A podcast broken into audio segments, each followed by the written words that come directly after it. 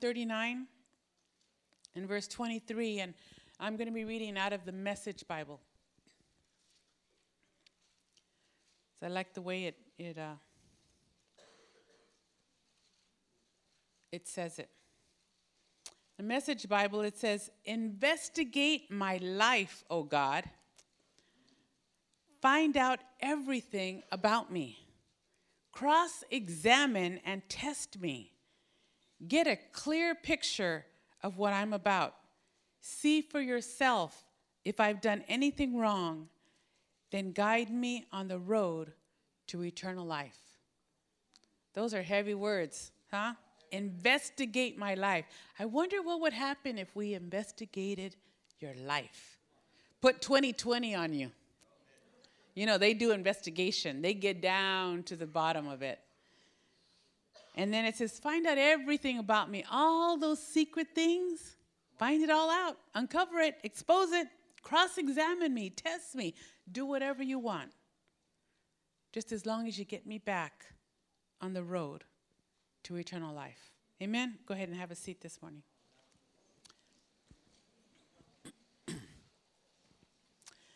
there are instruments that the medical field uses. They use arthroscopes, stethoscope, laparoscopes, ultrascopes, all these scopes. And it's amazing what the medical world will come up with to look inside of us, to find the problems that are inside our bodies, and then try the best that they can to fix them. Well, that's what this scripture is saying this morning. It says, Use whatever you need to use, Lord, whatever instrument you need to use, investigate me. Look at every area of my life. This is saying, put a mirror in front of me. You ever put a mirror in front of you and look at all the imperfections in your life? Not too pretty sometimes. But the scripture says, Show me who I am, examine my life. Those of us who were sun worshipers when we were young, how many were sun worshipers? When you were young. I mean, I know it's harder here, but in Southern California, that was like, that's the thing to do. Every summer, I would take the bus. I'm 16 years old. I take the bus from where I lived in East LA all the way to Santa Monica. Take three buses just to get to the beach. And I would do that every summer because that was just something that we did. We just loved the sun. I'd baby oil, I'd bake. And uh, yeah, now I don't do that no more. But I did do that when I was younger. And when it comes to sun worshiping, I don't think anybody loved the sun more than my husband. He was a sun worshiper. He would take every opportunity he could. If, if like you, you wanted to talk to him, he goes, let's go stand in the sun. I mean, he would just take every opportunity he could to just be in the sun. He'd go and stand in the backyard, read a book in the sun. And my fear was always that he would get skin cancer, like so many others who worship the sun. So I did some investigating. I read about some skin cancer and what you what you have to do. And what I found out is that you need to stay on top of any discolorations on your skin, any blemishes that show up on your face or your body that are unusual. You have to learn how to be your own physician in order to recognize the problems before they actually become serious. So when you go to a doctor and you tell them, I have this blemish here, and what they do is they get their own little pen and they begin to make circles around every blemish so that they can look at that blemish and they can see and they can investigate it and they can tell whether it really is skin cancer or whether it's just another type of blemish. Maybe it's just a pimple. But they do that so that they could focus on that. And if it is a skin cancer and they test it and they find out that it's benign, what they do with it is that they actually lance it or they cut it out and then they sew it up. I read of a man who found on his face a blemish and he didn't know what it was, so he decided to go to a dermatologist. And when he went to the doctor, the doctor examined the spot on his cheek and immediately he told him, You have skin cancer. And he said, It's minor though, it's very small, but I'm going to be able to cut it out.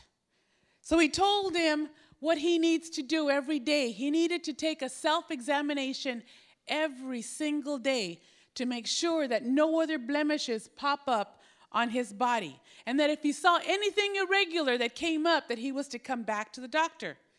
Throughout the years, he would go to the doctor and he would look and make sure that parts of his skin didn't show up. And he had to go back six times throughout the years.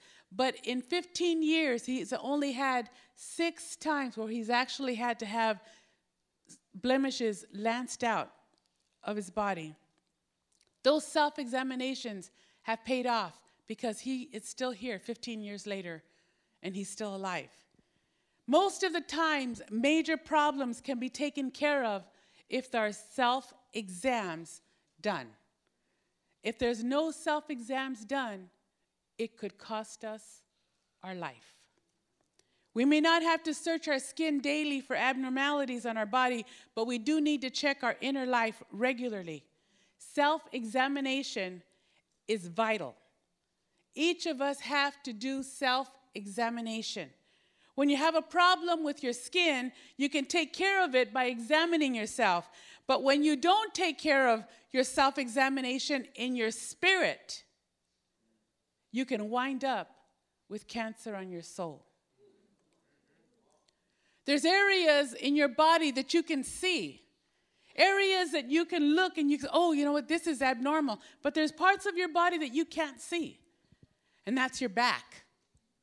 You can get in a mirror and you can try and look, but you know what? It's not the same. You actually need to have somebody cover your back. We need to have someone who is close to us to look at that area for us. And it's the same way with us that we need to have people identify areas, potential areas of trouble that we can't see, potential areas that look good to us, but when other people see them, that, oh, you know what, this is not looking too good. We need to have people that we love and respect to be able to say, I got your back, and really mean it. We have to have the courage to let people point out problems that are developing in our life. And this means that we need to have a humility to listen and to learn from those who see things that we can't see.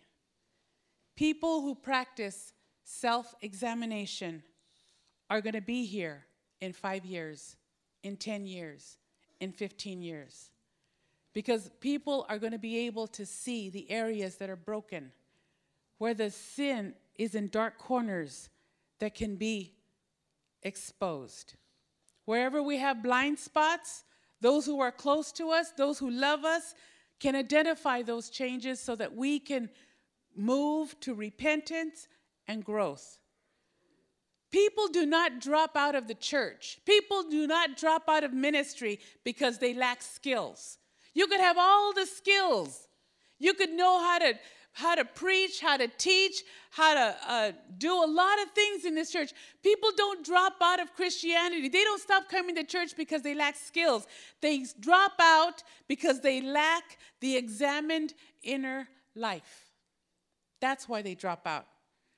And when you don't have an examined inner life, it causes you to make decisions that you compromise your relationships, you compromise your integrity, you do things that you shouldn't do because you're not examining your life. God is looking for people who are going to have the courage to look at themselves, the courage and the humility to look at themselves and say, This is who I am. And to be honest, when they've crossed the lines and become comfortable with hidden sin. The Lord wants to remake our hearts, restore our souls, and give us new beginnings. He's calling us to have courage and humility, to be able to be transparent and be accountable. See, I've been in ministry going on 37 years, and I have seen a lot. I've seen many, including myself at different times of my life, with spiritual anorexia. Anorexia is a disease that when somebody looks in the mirror, they look fat, but they themselves are skinny. They have no nourishment. They don't see themselves the way they are. They are 100 pounds. They are 80 pounds. They have nothing, no fat on them at all. But when they look at themselves in the mirror, they look fat. Spiritual anorexia is just like that. You look in the mirror and you think you look good. You, got your Christianity together. You look fat. But in reality, you're only 80 pounds and you're starving for the presence of God in your life. That's what we look like sometimes. We can't help others walk closely with Jesus if we don't do these personal exams and be humble enough to recognize those little cancer spots that are forming in our life. We're sinners who need God's grace on a daily basis. We're broken vessels who can only be restored by the powerful hand of God.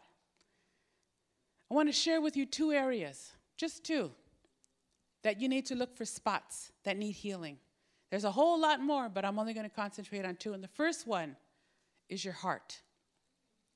Psalm 51:10 says, "Create in me a clean heart, O God, and renew a right spirit in me."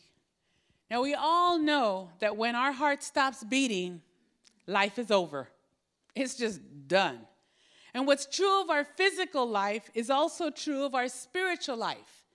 It's also true that if our heart stops beating physically and spiritually, we die. But what is so sad is that spiritually we have learned to put on the mask that our hearts are beating when actually our hearts have stopped. We know how to put on the front. We know how to even fool ourselves into believing that our hearts are real beating strong. And they've already, we've been in spiritual cardiac arrest, and we don't even realize it. It's possible. It is possible to preach, teach, conduct a meeting, oversee a ministry, oversee a church, or lead, you know, do a whole lot of things in spiritual cardiac arrest. It is very possible. We've all learned to go through the motions, every single person. We all know how to fake it. You fake it every day when you go to work. You don't even want to be there, and you're there. We do things out of compulsion. We do things because we know we have to do them. But I want to let you know something this morning that what keeps our heart beating is love. And if we lack that, our heartbeat gets weaker and weaker and weaker. Psalm 51, verse 16 to 17 in the message says this Going through the motions doesn't please you. A flawless performance is nothing to you.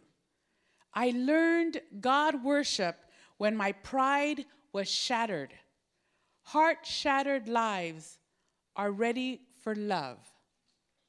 And that is the truth. There are organs of the body that can be removed entirely your tonsils, your appendix, your kidneys, even your lungs, if one of them is left behind. You can still function on one lung. You can function on one kidney. You can function without your appendix, without your tonsils, all of those things. But you only have one heart. Only one heart. And we cannot exist without that one heart. Heart disease is the number one killer in America today. Everywhere you look, there's always reminders take care of your heart, protect your heart, eat right, exercise, take medication, do whatever you got to do. Learn all the signs of a heart attack. The physical care of our heart is important, but the heart of our spirit is more important. When we ask Him to create in us a clean heart, you know what that scripture is saying? It's a, it's a plea saying, Lord, create in me a clean heart. Give me a heart transplant. Replace the one that I got because the one that I got ain't too good. The one that I got keeps starting and stopping. The one that I got is in spiritual cardiac arrest. The one that I got doesn't function too well. The ones that have been damaged need a new heart this morning. We get to the point where we begin to do things out of duty more than our love for God. We do things because we have to do them. We can go days and weeks without sitting at the foot of Jesus, without opening up his word. How can we do that? We begin to look at our children and our spouses and our people at work. We begin to look at our neighbors and even the people here in church. We look at them as problems, we look at them as distractions. We need a heart transplant. We stay busy and we do things to isolate ourselves from people. If we want to be healthy in this life and in our ministry, then we need to have a heart that is passionately in love with God. Revelations 2 4 and 5 says this, but this I have complaint against you. This is God speaking to the church. He says, I have this complaint against you. You don't love me or each other as you did at first. Look how far you have fallen. Turn back to me and do the works you did at first.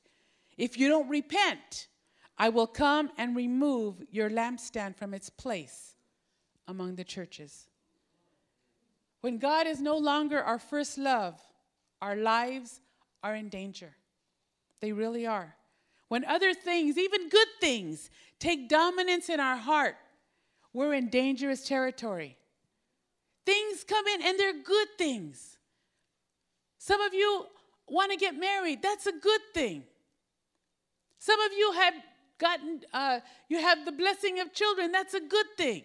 You have a blessing of a job, that's a good thing. You got blessed with a brand new home, that's a good thing.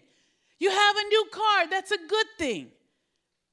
There's a whole lot of good things that happen to us. But when those things take priority over our relationship with God, then that good thing is no longer a good thing.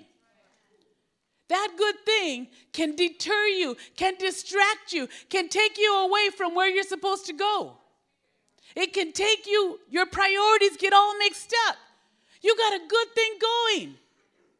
But that good thing can become more important than your relationship with God.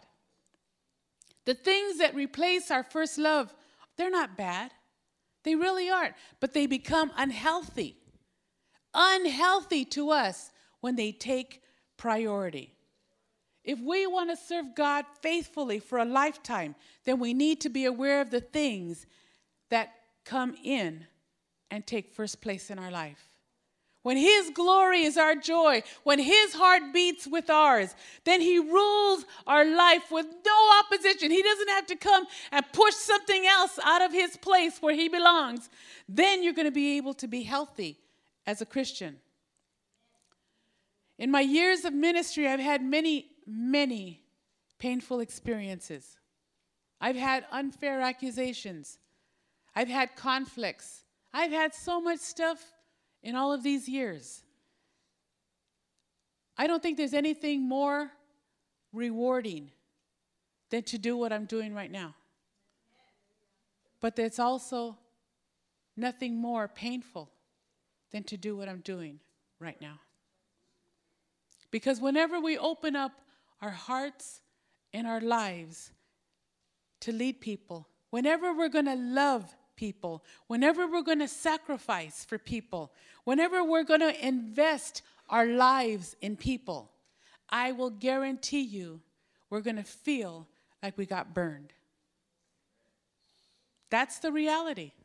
We're all going to feel like that.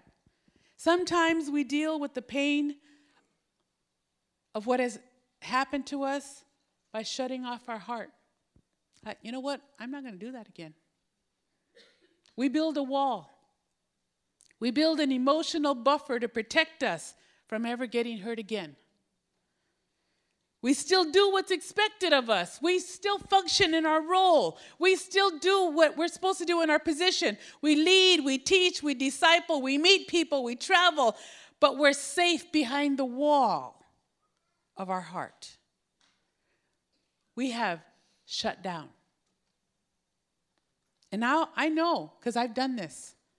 I've done this in my years of ministry. People have hurt me, people have accused me, they've threatened me, they've forgotten me, humiliated me, rejected me. Been there, done that. And I have protected my heart with the armor of cynicism or negative thinking. I've protected myself with emotional distance from people.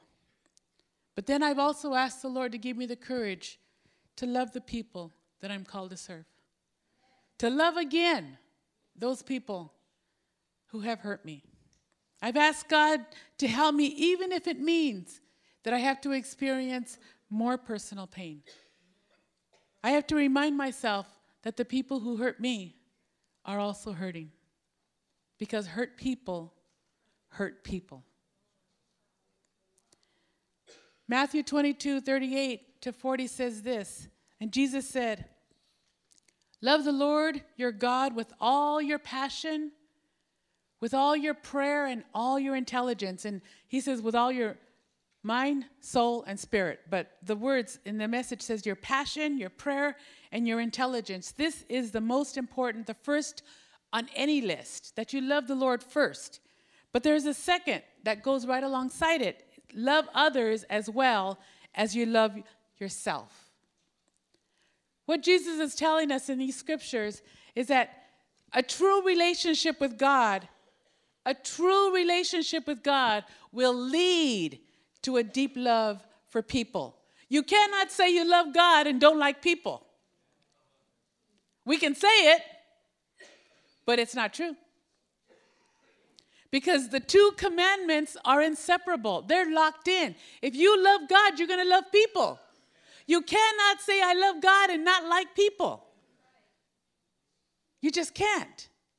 If we're not careful, we will forget that we're called to love the people that we're around. Why do you think I stood so long on helping us understand that we're a family? We're a family. Families hurt each other. Families say things they shouldn't say. Families abuse and misuse. Fam- families do that. But what are you going to do? Your family. You can't say you're not my family anymore. You could say it, mm, doesn't apply. You still look like each other. You do. You know why? Because the Spirit of God in you bears witness with the Spirit of God in them. You both have. You know, you know how you always tell a, a mother and a son or a, a father and a daughter, oh, they look alike.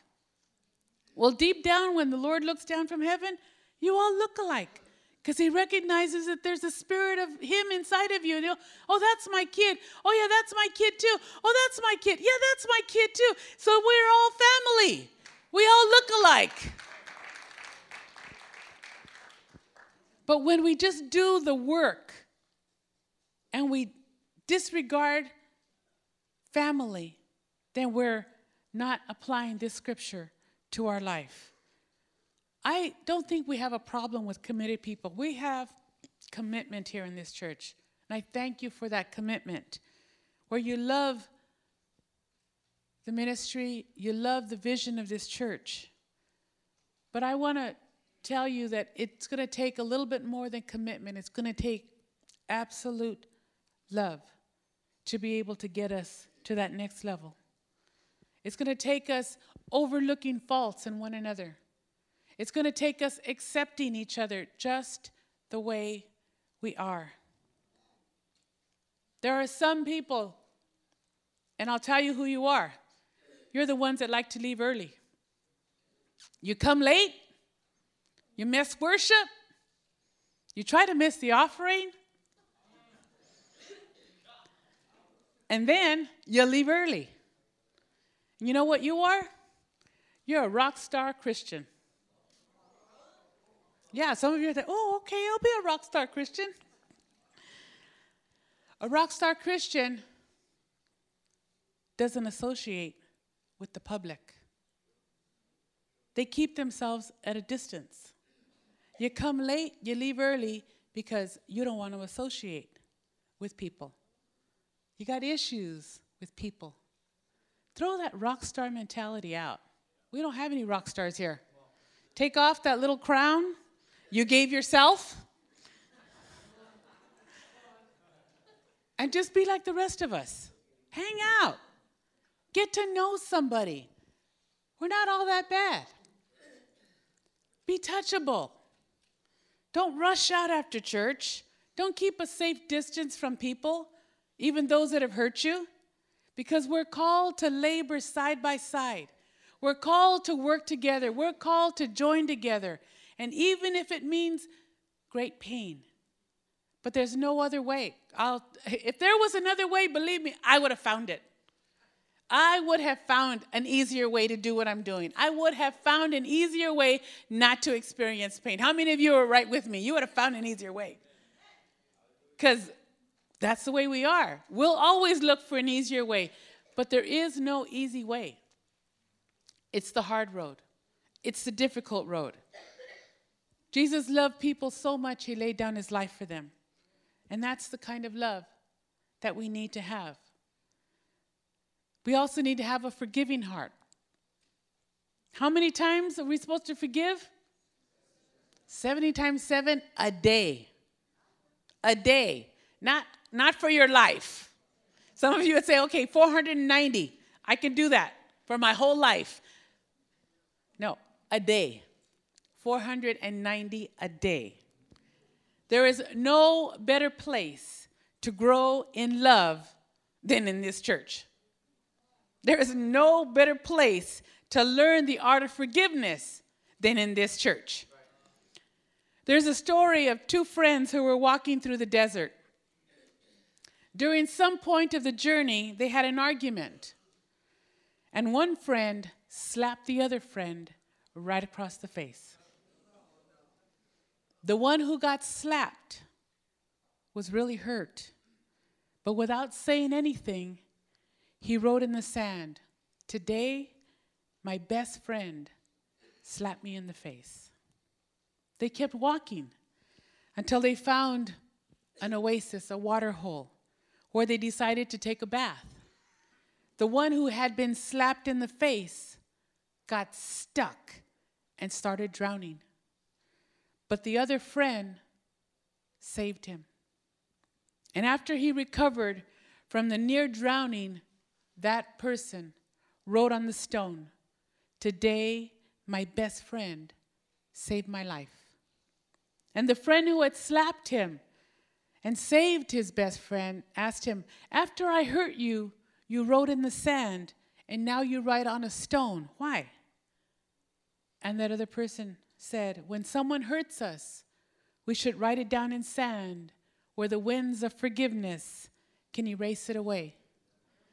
But when someone does something good for us, we need to engrave it in a stone where no wind can erase it.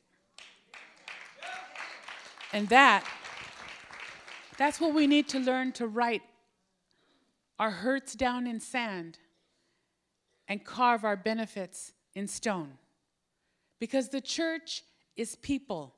We're all broken, we're all sinful. And when you spend time with people, it's only going to be a matter of time before you get hurt. Just a matter of time. Spend half an hour with somebody and they may say something wrong. They may do something wrong. They may look at you wrong. But while you're nursing your wound and you're feeling that sharp pain of rejection, then you also have to hear Jesus' voice calling you to forgive. When Jesus was despised and unloved, he didn't retaliate, but he prayed for forgiveness. We all come to those crossroads in our life where we walk where we have to make a decision. Am I going to walk the way of forgiveness or am I going to let my heart grow cold and say, "You know what? They're never going to do that to me again, ever." I will never let them do that to me. Pain and heartache are a part of our life. And it's possible for us to become angry, hurt, cynical, and insulated.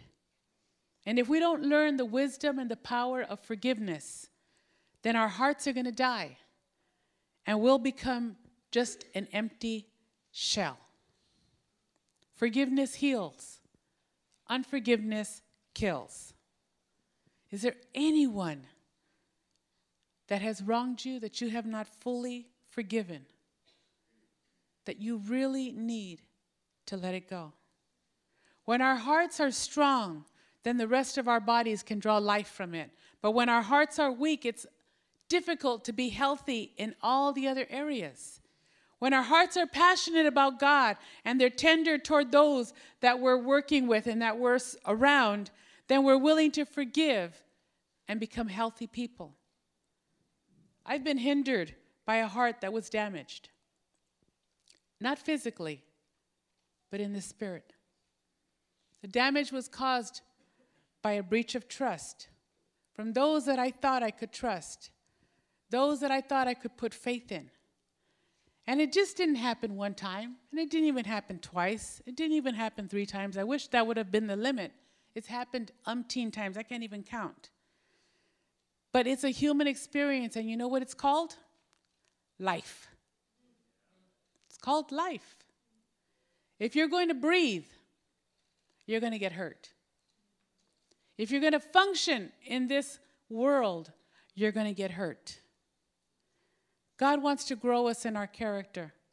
A person with godly character is one who can stand in the face of false accusations, insinuations, slander, and ridicule. If you can remain rock solid in the middle of all this stuff, and even though your hurt may be real, and even though your, your heart is breaking, you will be able to be a man and a woman of character.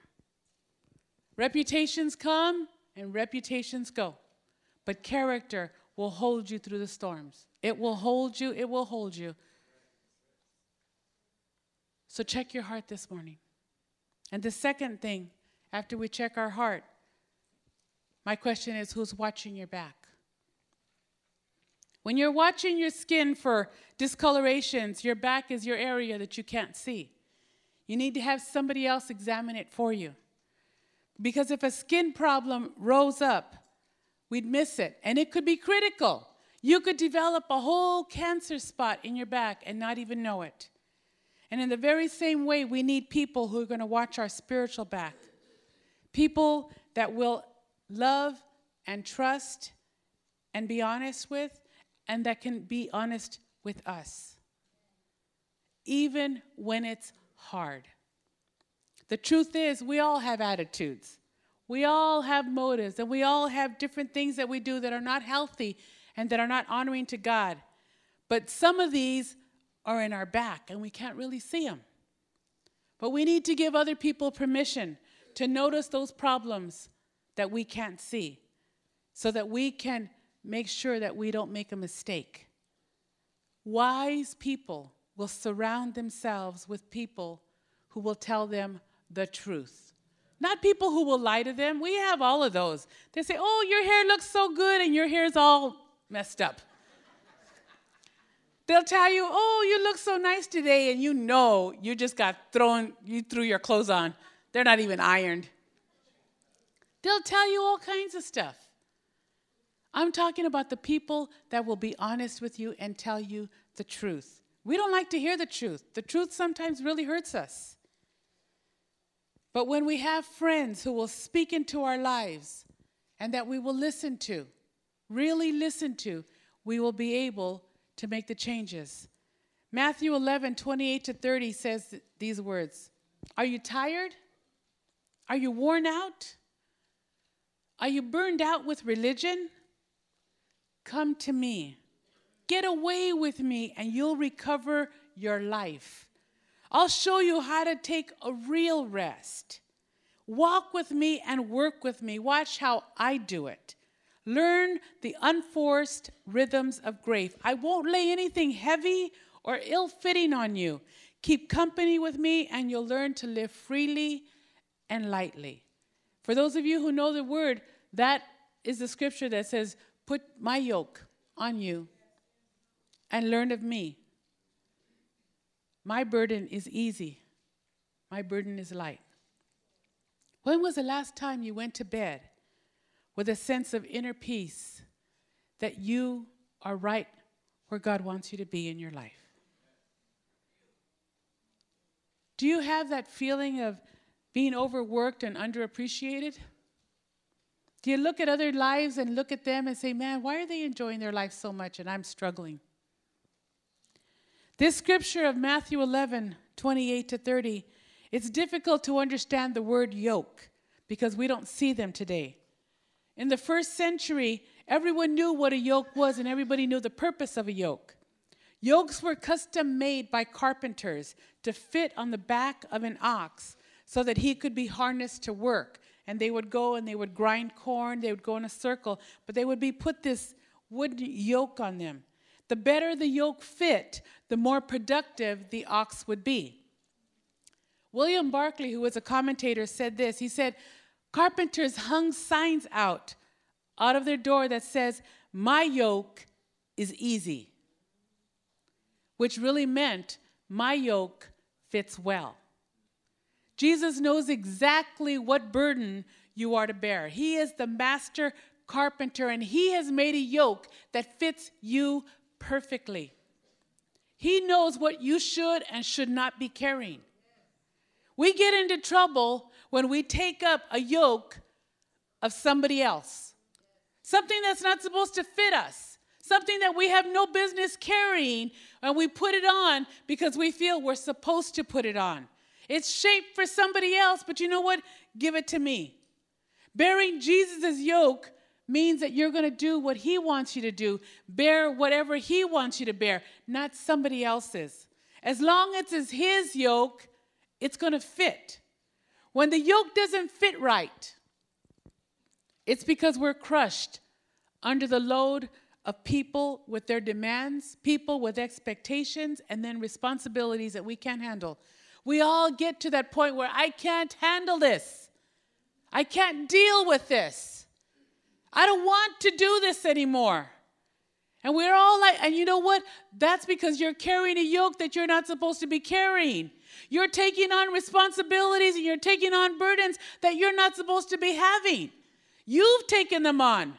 You've put a self induced yoke on you that you're not supposed to have.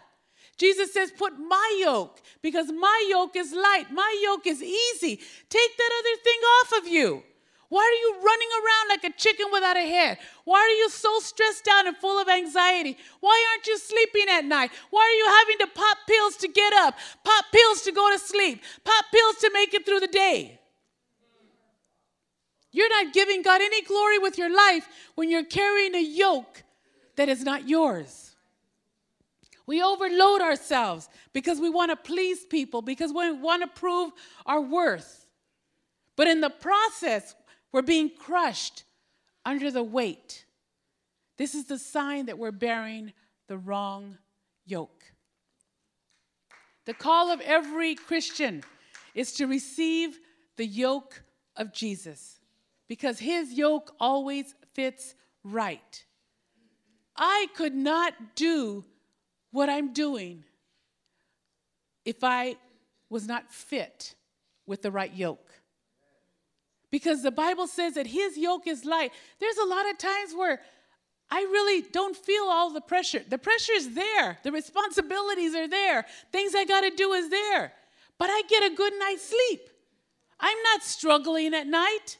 I'm not waking up all, you know, uh, like sleepless nights. There, I'm not going to say I've never had them, but I'm not stressed out. When I'm stressed, I break out. I'm not broken out. I'm good. I'm fine. All my life, I had what is called adult acne because I was always stressed. Stressed over the finances, stressed over the people, stressed over the problems, stressed over my children, stress, stress, stress. And now, pff, I'm, I'm peace. I am really at peace. In fact, that's what I was telling uh, Pastor Sonny when we were, we were driving. He goes, You know, you look good. And I go, well, you know, I feel like I'm doing what God has called me to do. And he goes, you know, I think you're right. You're doing exactly what God wants you to do. And that's why you feel so much peace. Healthy Christians carry the yoke of Christ. They don't carry man made burdens, they don't carry yokes and crosses that are given to them by other people. They go to Jesus and say, Is this the yoke that I'm supposed to be carrying? Is this the responsibility that I'm supposed to have? Because our lives are full. Demands on our life are always there. But when we have the strength of the Spirit, then our burdens are not so strong. They're not so heavy. They're not so difficult. Think about your life. Think about your ministry. Are you carrying the yoke that Jesus gave to you, or are you carrying your own yoke? Because if there's a sense of peace and there's a sense of stress, even when you're challenged, even when you're going through difficult times, even when everything seems to be coming at you, and you have this peace inside of you, then you're carrying the yoke that He wants you to carry. That's when you know that you know that you know that it's His yoke. Are you carrying a yoke that's put on you by somebody else? Because if you are, then you're going to be overwhelmed. You're going to feel bitter. You're even going to feel resentful because you just feel overwhelmed. You can't do it. Or sometimes we're under a self made yoke. You may think the yoke is from Jesus, but it's actually your own. You put it on you. Sometimes we, we, we don't want, really want to put a, too heavy of a yoke on ourselves. We want it light. You know, I want to feel light. I just want to come, not get involved, not get connected. Do as little as possible. Keep it light. Keep it cool. Keep it not connected. I don't want to get too connected because if I get too connected, you know, then they're going to ask me to do something. They're going to ask me to get involved. They're going to ask me to, to be an usher or security. They're going to ask me to watch kids. They're going to ask me to do so. I don't want to do it. I just want to keep it cool. So we keep the yoke pretty light. But the, the lighter you keep your own yoke, the shorter, the shorter you're going to be able to not reach the full potential that God has for your life. You're not going to be able to reach it because your yoke is just, it's yours. Not God's, it's yours. If you're carrying any other yoke, than the one that Jesus has for you, it's time to change yokes. Sometimes, after a long week of doing hard work, sometimes even after ministry, you feel worn out. You feel like, man, I've been carrying this whole thing. Nobody seems to notice what I'm carrying. Poor me. Ever get that poor me? Don't we just love to just tell people, poor me? And then we, we, we get upset with people who just ask one more thing. Sometimes it's just our kids. We're so overwhelmed and they go, Can I have a glass of water? Get the water yourself. They're like, Whoa, you know, what happened? Mom, I'm hungry. Go in the refrigerator and get some. Like, calm down. Whose yoke do you got? Because you surely don't got Jesus' yoke. You surely don't have his. You're stressed out. When you have your quiet time of self examination, look at yourself. See what you got. Realize that you have a yoke, that it might be His, then you have the peace. But it might be by people and it's uncomfortable, or you might be your own. You hear Jesus remind you that His yoke is easy, His burden is light. He wants to free you from pleasing people. I've already come past that. You know, I realized a long time ago, I can't please everybody. I tried. I really tried. I put a yoke on me of trying to please everybody. And no matter how hard I tried, I still didn't please everybody. There was still always one person that wasn't pleased. And I come to the point in my life, in fact, I was talking to somebody last night who called me from a different country. And uh, I love him like a son. And, and uh, he was just sharing with me things that he's been going through in his marriage. And so I, I was encouraging him and I was telling him what I, one of the lessons that I have learned that I stopped trying to please people. I just stopped. You know why I stopped? Because I could never do it and I focused on only one person to please, and that was him. Because if I pleased him, then eventually everybody else will get pleased. But if I could please all of you, I wouldn't be pleasing to him. So I focused on pleasing him. And the more I focus on pleasing Him, the more I change. The more I change, the more you like me. That's how it works.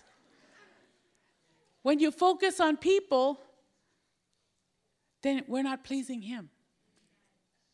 If you want to stay healthy, you want to serve God for a lifetime, you want to look at Jesus' face, then you need to remember that He is a good shepherd. He's not a harsh taskmaster. He's not putting a yoke on you that you can't handle. The God that we love and the God that we serve calls us to bear a yoke that always fits right. So we need to examine ourselves today. We need to let others that we trust watch our back and let us know when there are problems developing that we don't see. The process is going to be hard and it's going to leave some scars.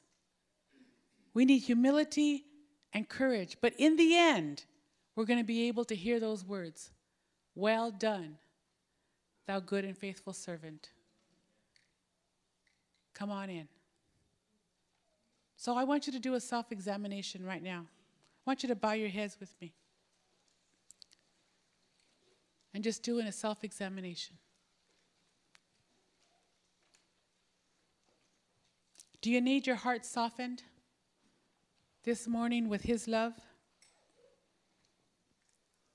Do you need to drop your guard of emotional distance and let God heal you? Do you need to confess that something else has become a first love in your heart? Have you been going through the motions and you lost that passion? for the Lord? Do you have somebody who can watch your back?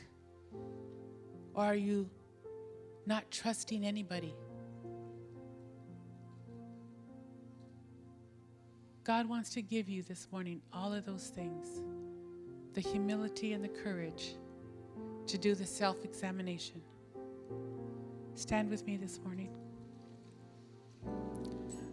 And as AJ begins to sing, I'm going to open up the altars for you this morning for you to do your self examination, for you to come and to let God do what He needs to do in your life that only He can do, no one else can.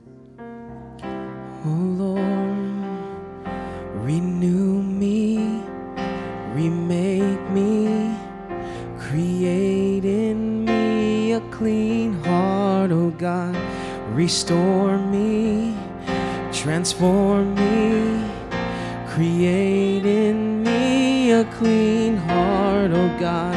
Renew me,